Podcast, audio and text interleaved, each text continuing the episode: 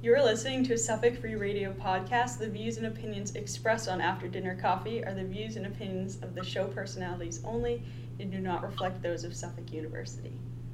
With us today is Sydney Thurkel. She's my cousin. She is a sophomore at UMass Amherst with a concentration in neuroscience. And today we will be talking about why we sleep, why it's important, and how to consciously improve your own sleep habits. So, welcome, Sydney. Hi, Shannon. Thank you so much for having me. I'm so excited to be talking today. Yeah, me too. So, I want to start off with why is this topic one of interest to you? So, I've always known that I wanted to study something in the field of science, but I was kind of unsure of what. And I was very intrigued by psychology, but I kind of wanted to do it on a more science based level. So, in my senior year of college, uh, senior year of high school, sorry, um, I found the field of neuroscience. So, I'm at UMass Amherst, concentrating in neuroscience. Um, and I basically wanted to know how, why, and where our thoughts, desires, and one of my core interests, sleep, happens. Um, so, the study of neuroscience is basically defined by the structure and function of the central nervous system, which includes the brain and spinal cord, and also the peripheral nervous system, which are the nerves that come from the spinal cord and extend to other parts of our body. Oh, wow, okay. Yeah, so you're interested in psychology and, you know, neuroscience gave you more of that scientific perspective so you could really get into sleep. Yeah, it was basically the interest in uh, behavior and trying to dig a little deeper into why it happens and how. Yeah, that's awesome. And I really want to talk about sleep because I think it's super important, obviously, and especially people around our age, they tend to struggle with getting enough. And so yeah. I really wanted to talk about like what are some barriers that you have to getting enough sleep? Yeah, so I the reason I am so interested in sleep is because I always kind of struggled with it since I was younger. Um, and sometimes I get too much, sometimes I get too little, and a lot of times I deal with insomnia, which can be described as the trouble of falling asleep or staying asleep.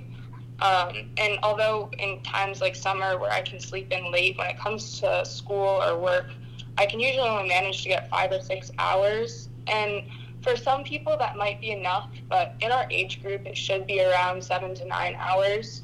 So my body doesn't function very well off of only um, five hours of sleep. Um, so this kind of started my interest in circadian rhythm, which is basically just our biological clock that works around the reception of light. So it starts and stops the secretion of certain hormones when necessary. Um, and my interest of tracking my own sleep started when I got a Fitbit, actually. Yeah. Uh, so I basically found that my average uh, deep sleep at night was about 30 minutes, and it really should be anywhere from like an hour to half an hour. Um, half an hour to an hour and a half. Yeah. Um, so obviously I was not getting enough. Um, and then I started looking into different sleep disorders, how the circadian rhythm works, and what the different phases of sleep consisted of. Um, and I found that the circadian rhythm is a 24 to 25 hour biological clock that essentially acts um, in response to light. So, that, which I will explain later, is a very important factor of how and when we sleep. Um, so, I researched different areas sleep disorders like sleep apnea, insomnia, restless leg syndrome, circadian rhythm disorders. Um, and in the end, like personally, my doctor just kind of told me that it was due to anxiety. But after researching this so much and being kind of fascinated with this um, for my actual like study and hopefully my career, I found that I might not be anxious from not sleeping. I might be anxious. I'm sorry. I might not. You might not have trouble sleeping because you're anxious, but instead be anxious because you didn't get enough sleep. Exactly. Yeah. Yeah, it tends to be like these two things go hand in hand. There's like a comorbidity with them where it's like if you have anxiety, you tend to have sleep problems. But like you pointed out, it's not so straightforward where it's you're anxious, you can't fall asleep. It mm. is you're anxious, you can't fall asleep, and then you can't fall asleep, so you're more anxious. And it's right. like a reverse causation type thing. I think it's definitely very much a cycle that goes back and forth. And so I don't think one necessarily causes the other. I think that they are correlated in the fact that if you have one, could cause the other, and as soon as you have the other, it will cause. It'll just go back and forth, you know. Yeah, exactly. They definitely play into like affecting each other quite a bit. So. Mhm. So I do want to get a little bit deeper into sleep itself. So you know, each phase of sleep and the importance of them. Yeah. So I think depending on who you ask, I think the function and importance of sleep can be very broad.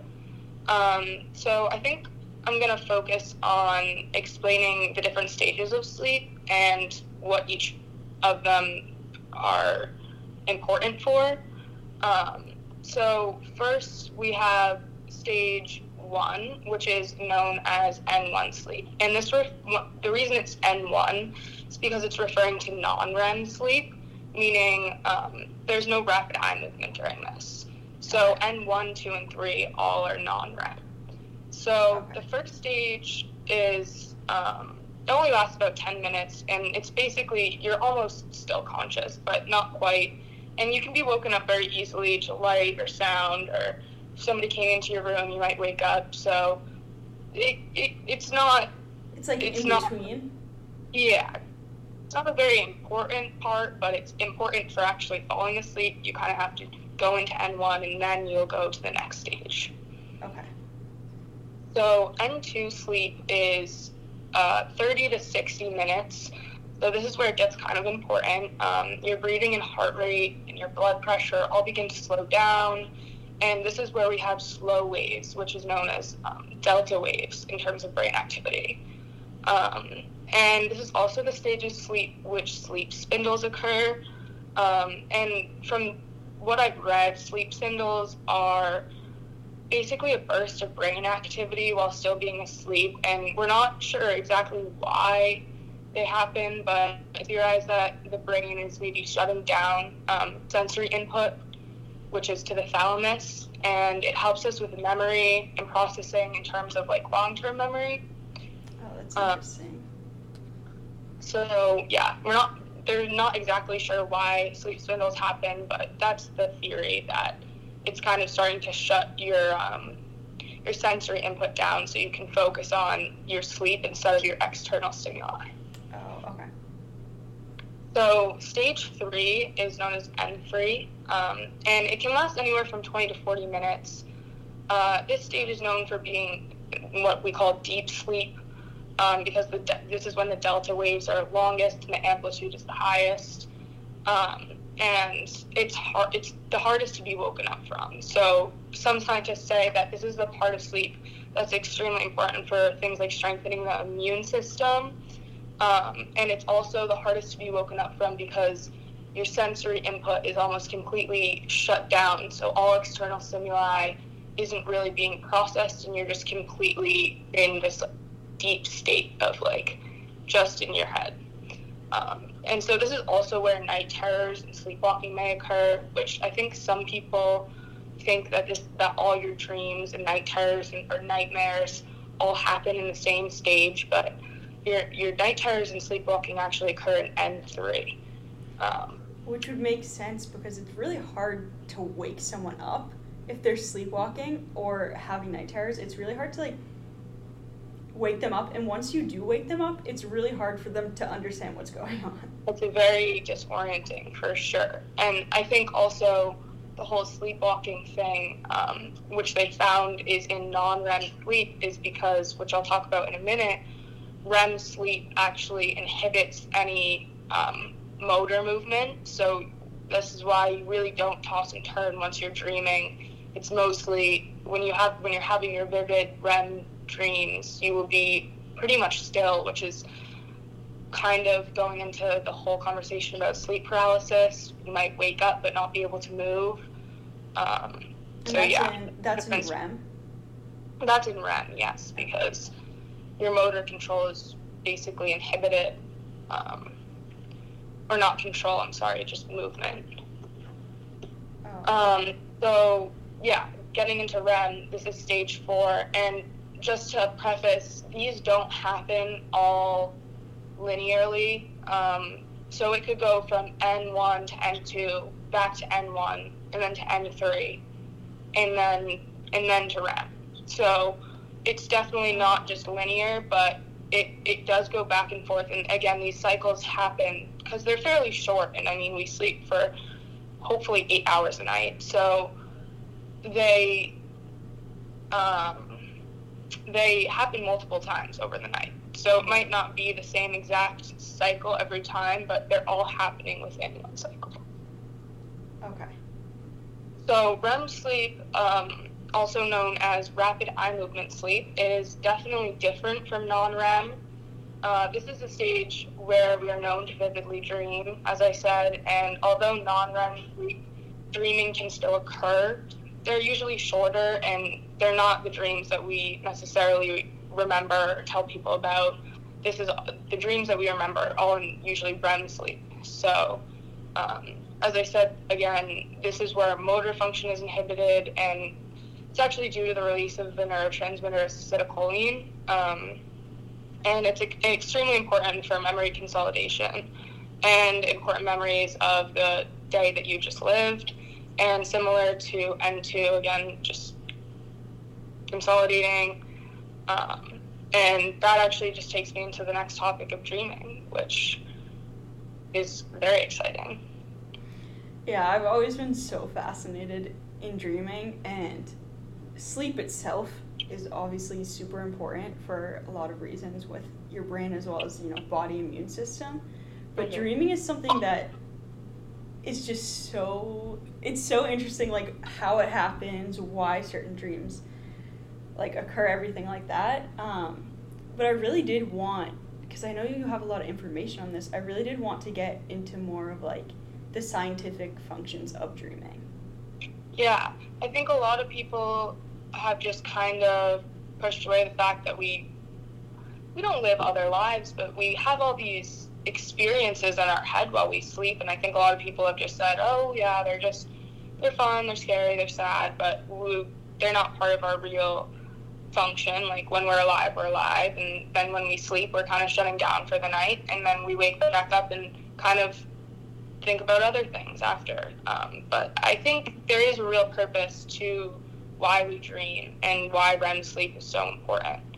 Um, so, in terms of non REM sleep, which is N1, N2, and N3, um, this is this will help with motor learning. Um, so, something like learning a new instrument, playing a new sport, or other physical activities that require coordination. Um, so, there's no acetylcholine in non REM sleep, um, which is essentially the focus neurotransmitter. So, although motor learning is enhanced, there's no um, real attention for detail during these phases. Um, and then on the other hand, norepinephrine and serotonin are both released during non-REM sleep. And the neurotransmitter norepinephrine is basically for alertness and allows for movement in the body. So when you say I was tossing and turning all night, it's going to be in N1, N2, or N3. Because once we get into REM, um, this is where we do not move and we are vividly dreaming. So norepinephrine is not present at all during REM sleep. So this basically puts us into like a paralysis of sorts. Um, you're not moving, and it's it's where the acetylcholine will be released. It's that real focus to detail.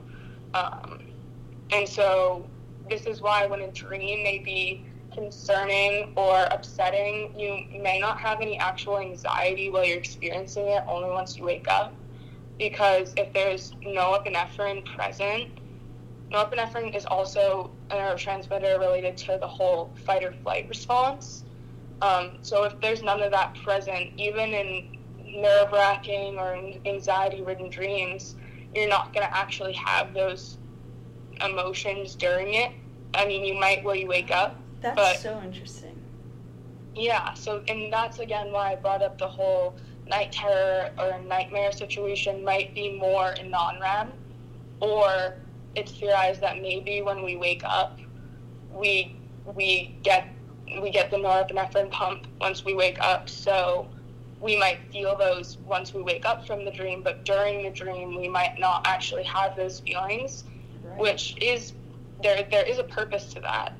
Um, so I would infer, and from reading some stuff, I think that the reason we aren't supposed to fear the dreams that we're having is because when we're processing the day that we had just lived, we're able to relive these experiences without certain anxiety or fear attached, which is to allow our brains to logically consolidate what's necessary and what's not.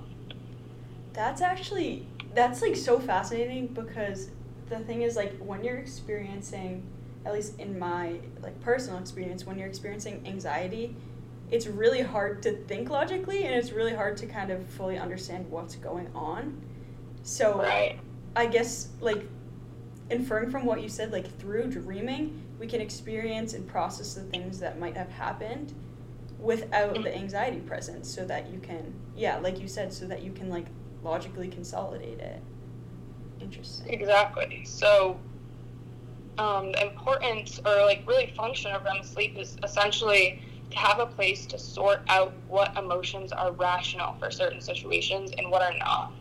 So, for example, if you were to slip and fall in front of a bunch of people during the day, um, you might be embarrassed um, and rather it, you don't want to hold on to that for the rest of the, your life, just being embarrassed right. tiny fall in front of a bunch of people. So when you go to sleep, your brain is able to really detach that anxiety. The next day, you might not have the same embarrassment or humiliation. It might be lingering, but you're not going to have that anxiety about and falling for the next three weeks. That's something that your brain rationally pulls the, me- the emotion away from that memory and might allow you to consolidate the memory, but not necessarily consolidate the emotion that you had with it um, at the same time, which again allows you to kind of rationally realize that it really didn't have that much meaning. It was just a moment in time that happened. Yeah, uh, and like farther it gets away, the like less you feel embarrassed about it because you're like, oh, it was you know so and so how many years ago and You're right. as you dream, it probably just becomes less and less like relevant. Mm-hmm. So, like on the other side of this, um, during this stage, your brain logically keeps emotions relating to important things that might have happened that day. So, for example, if you were sitting in class and you had a very intuitive question and your professor were to praise you, your brain might actually keep the emotion with that memory and consolidate them together. So that way, it kind of your brain is kind of hinting at whatever you learned was important. So if you're having a, a, a positive um, emotion while also learning something, your brain is gonna say, okay, this is important or important enough to consolidate them together. Um, so it's basically like a difference between learning and unlearning, um, like the meaning of what's rational and what's not for the memories that you experienced that day. Um, okay. And you could argue that the whole unlearning process is almost more important. Not to say that it is, but you could argue because without the unlearning, you may experience kind of a lack of reality in terms of what's crucial and what's not. So you might have more anxiety, more mood swings, you might be more depressed if you aren't unlearning the memories that you create in your head are maybe anxiety ridden, but in reality, your brain will help you unlearn the fact that it really wasn't as bad as you thought during that time. Um, oh. Okay, so what you're saying is like basically your brain would be kind of oversaturated with emotions and all these memories that are attached to these emotions if you didn't go through the unlearning process. Exactly. So for people that you meet that have a lot of anxiety, we might be able to correlate the fact that maybe they're not getting enough REM sleep because in order to really get rid of those anxious thoughts and have kind of almost a fresh start to new each day is making sure that you're unlearning the anxiety from the day before. And if you're not getting enough REM sleep, then you're going to continue to have that irritability or anxiety or fear in the fact that you didn't unlearn those memories from the day before or the day before that or from last week. And so your brain, again, like you said, is really oversaturated by the fact that you have all these things constantly kind of overrunning your thoughts. Wow. And so your brain is less equipped even to like the next day understand what you should be giving your emotional attention to. Exactly. It's it's like without REM sleep, I think you lack emotional regulation. Um, and in our generation, which I'll get into the fact that I think we are prone to getting a lot less sleep or getting the right kind of sleep. Um, I think that the mental health situation in our generation is could be caused or somewhat correlated to the fact that we might not be getting enough sleep, whether it's from looking at our phones all night or from uh, having to stay up till 3 a.m. doing an assignment to make sure you submit it on time. Right. And emotional regulation is so important, and I notice it in myself. If I don't sleep enough, even just for one night, I'm suddenly crying over like random things. I'm getting easily mm-hmm. frustrated by like simple problems. And a lot of times it's simply just because I did not get enough sleep. And yeah. my memory is like all messed up and I just don't know how to like differentiate between what I should be giving my attention to. Yeah, it really puts a f- sort of fog over um, what's what's important enough to pay attention to. Like you said, you kind of you might get one problem wrong in a homework and you end up being so frustrated you end up crying you know the lack of um, being able to differentiate between what's important and what's not i think really does come from the fact that we learn it in our sleep or consolidate what's important and what's not so yeah i think it creates some sort of brain fog when you're not really getting enough Right. And I'm talking about like day to day not getting enough sleep. But the thing is, like, I did want to get a little bit into sleep deprivation and how if you if you have this problem like consistently where you're not getting enough sleep it can get to the point where you're having literal hallucinations because mm-hmm. you cannot tell you know what's real what's not what's important what's not um, these are sort of severe cases but it does show like how much it can affect you. Yeah, I think it like can really take a toll on your life, especially because some people think, oh, if I only got three hours of sleep tonight, well, as long as I get ten hours of sleep tomorrow night, then I'll be fine I make up for it. But our bodies really don't work in that way because day to day, it's important to be able to consolidate from what happened. So if you only get three hours of sleep that night, the next day you're going to be probably irritable, you're going to be maybe a little bit confused about what to focus on. And when you get 10 hours of sleep the next night, just because you got 10 hours does not make up for the night before. So, regularly getting a, a certain amount of sleep each night, even if it's just six, seven, getting that regularly is more important than trying to make up for what you have not got. Yeah, exactly. I remember learning about that in high school in my psychology class where like it doesn't matter like you said you know you get three hours it doesn't matter if you get 10 the next night it's not going to fix the fact that you didn't get enough because um, it's really on a day-to-day basis i think yeah exactly. So.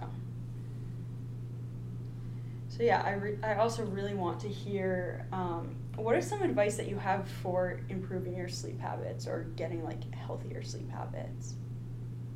So i don't think it's all it's also i know i just talked about the importance of REM sleep a lot, but I think just getting enough sleep in general or not getting enough sleep in general poses an issue. Um, because as I explained, I mean, each stage of sleep is has an important specific function, whether it's hormone regulation, learning physical or motor skills, or like emotional control. Um, so one of the most like fascinating things I've learned so far about really getting into sleep and how to improve it um, through like my own actions is direct sunlight. which again sounds pretty trivial, but the way in which our circadian rhythm works is quite literally just light. It, it right, it responds.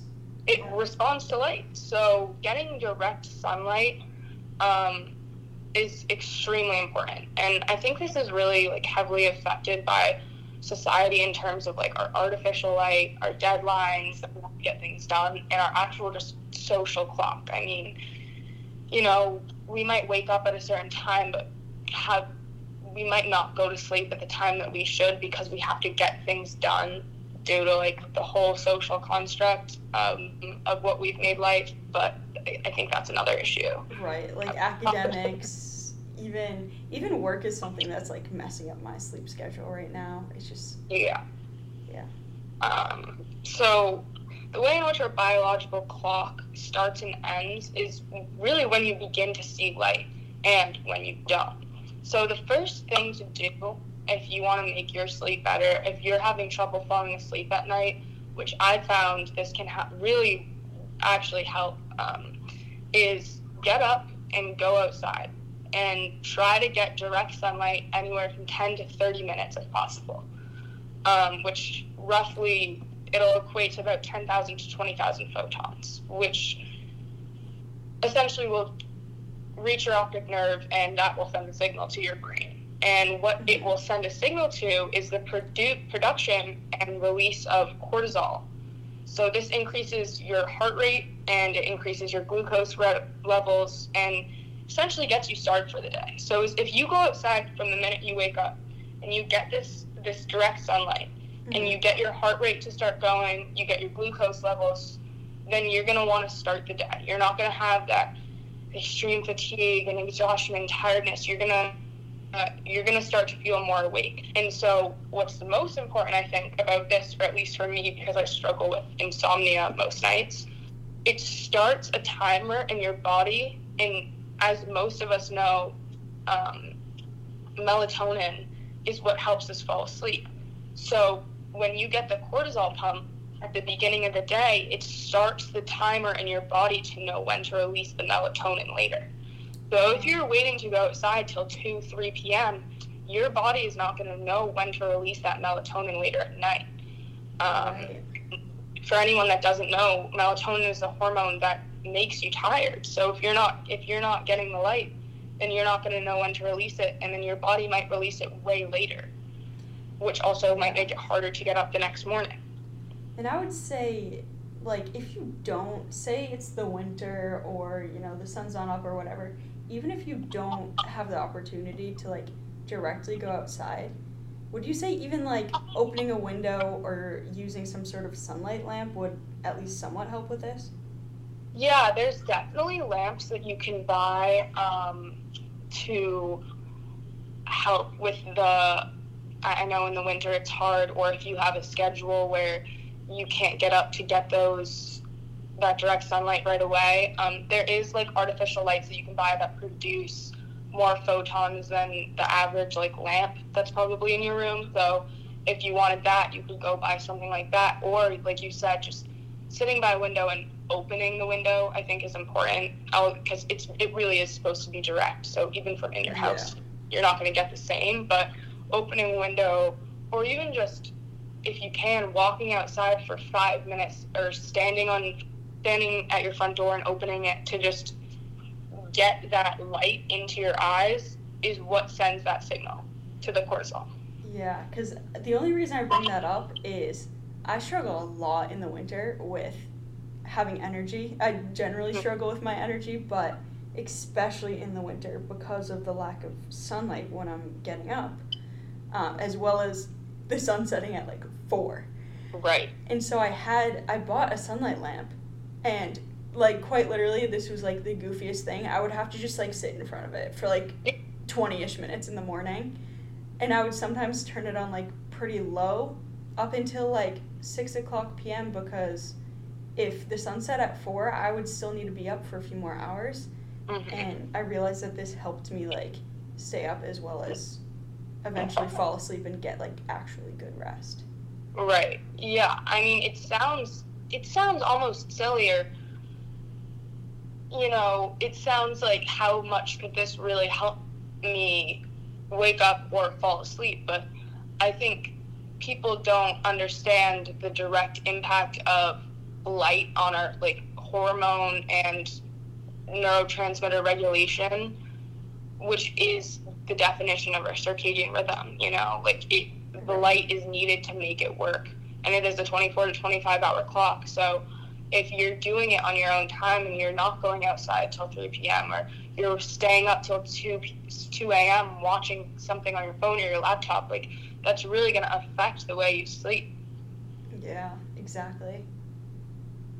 So, um, yeah, I think mm, again, I talked about waking up and, and getting that direct sunlight, but making sure to to I know this is hard for a lot of especially students or people that work late, but trying to stop using light two hours before you go to sleep, whether it's your phone, your laptop, or even honestly, um, if you have like bright overhead lights, it's it really is important an hour, two hours before you go to sleep to just dim those lights, turn them off, put on maybe a warmer light or candle, um, because your body will definitely be confused if you're if you have these bright LED lights shining in your face and then all of a sudden you turn them off and go to sleep.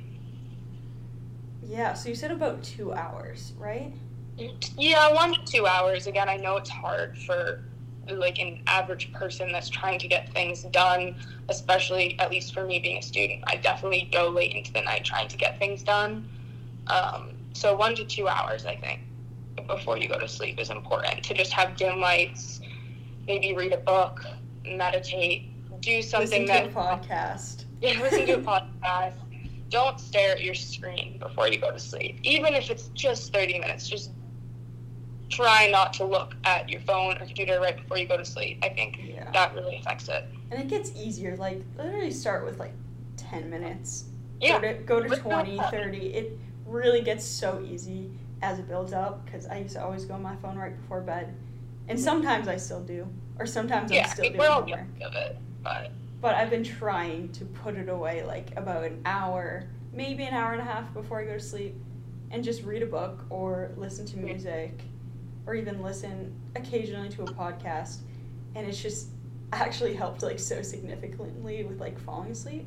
mhm. So, I think like humans really are like creatures of habit. So if you make it a habitual thing where you start with ten minutes, next night you try fifteen, the next night you try twenty, and maybe you stay on twenty for a few days, and then work your way up to just really an hour before you go to sleep. Just taking time to yourself, making sure you're not looking at other people's lives and social media, not look staring at computer screens, just taking time to like breathe, kind of process the day, and get ready to get into bed.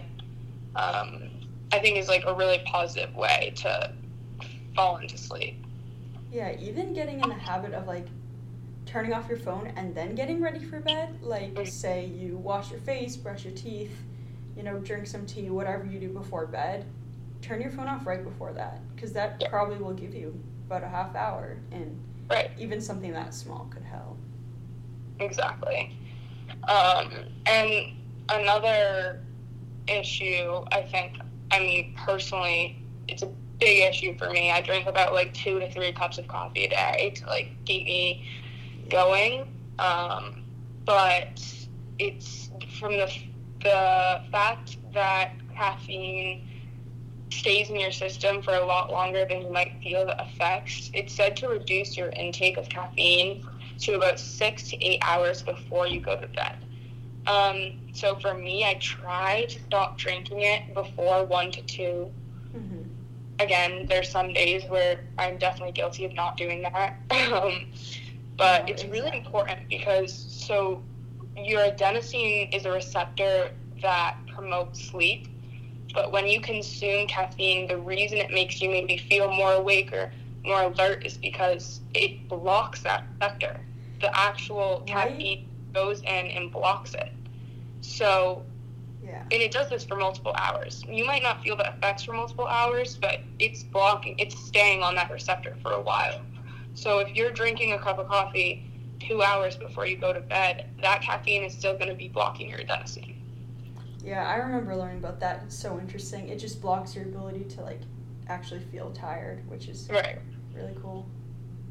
And I think that's part of like the habit of going to sleep is like having that like feeling of like okay like i'm ready i'm kind of fatigued i'm a little bit exhausted like i want to get into bed and kind of wind down. If you don't have that feeling then you're to be up just like whether or not you actually need to sleep you're not to feel like you need it. Yeah and then getting used to like what happens is you can get used to caffeine and then keep needing more and it mm-hmm. just like messes up your sleep habits a lot and I find it funny because I think I'm a hypocrite and like almost every episode that I record because I'm giving advice on things that I don't even do. Um, but I used to drink so much caffeine. I would have like 250 milligrams, which is like, I don't know, maybe three, four cups um, of coffee. I, I drink it in energy drinks, so I don't really know. But cutting that down just in half, I can actually mm-hmm. fall asleep now, which is insane. So. Yeah, I, I think it's important to limit it, but I know not everybody can do that. So limiting it to six hours, eight hours before you fall asleep will for sure make it easier. So yeah. that's something that if you're trying to improve your own sleep, definitely something to look at, especially if you're a student. Um. And also talking about now, I haven't read a ton about this, but the effects of alcohol and marijuana um, can actually reduce your deep sleep process. Um, and it also may limit your REM sleep, which we talked about is extremely important for emotional regulation. So if you're smoking or drinking before you go to bed, it might feel like you're getting a good night's sleep and you might actually be sleeping. But if you are not getting enough REM sleep, it's you're gonna lack memory consolidation and you're going to lack emotional regulation. Right. And I, I want to point out, I think it's a lot more obvious with alcohol, where a lot mm. of people have like, have you heard the term like hangxiety? Oh, yes. Like, you know, you're hungover and you feel extra anxious and you might feel kind of like foggy and everything like that after drinking alcohol, which is a lot more mm. obvious. But the thing is, like, with marijuana too, it has a very similar effect where your memory isn't like you said consolidating. So yeah. even if you might not feel the same like you know hangover or anxiety it's still it still can be damaging to your memory. Um, yeah. and i know my audience is mostly like college students so i don't want to like say i'm against both of those things. I'm definitely not. But the thing is just like if you're struggling with your sleep it's something that you can like focus on or yeah, sleep or during the day if you're struggling with irritability. Again, and I've said these words a million times probably since we started the podcast, but irritability, anxiety, depression, I think these are all something to take into account. Um, and it's not only if you have insomnia or if you have trouble sleeping, I think to actually put these into effect to see if during the day it helps you after a good night of sleep of not drinking caffeine right before bed maybe not drinking three to four times a week, only drinking maybe once, not smoking weed every time you fall asleep, um, making sure you aren't looking at light. Um, I think putting your sleep first, it really like putting yourself first because without it, you really can't function properly, even if it seems like you might be functioning socially fine. I think proper brain function is not happening if you are not sleeping right. So if you want to strengthen your immune system, um, consolidate your memory better, or just have more energy, I would really recommend trying to get a proper night's sleep, not just one or two nights out of the week. Again, getting regular sleep um, and focusing on your sleep habits will improve not only your sleeping hours, but your waking hours as well. Yeah, wow. That was a really good conclusion, kind of covering like everything we talked about, you know, stronger immune system, better memory, and it's something that you can you don't have to go like completely abstinent or like cold turkey with you know alcohol, um, caffeine, everything, but exactly like you said, you know, focusing on your sleep habits is going to overall improve, you know, your general health. Right. Everything in moderation. Perfect. Well, thank you, Sydney, so much. Thank you so much for having me. I'm so glad that we had this conversation. I'm glad to uh, talk about it with you and hopefully anybody who listens. Yeah, it's been awesome, very insightful. Um, and so, if you out there listening have a topic you'd like to discuss, feel free to message me at After Dinner Coffee on Instagram. Thank you for listening.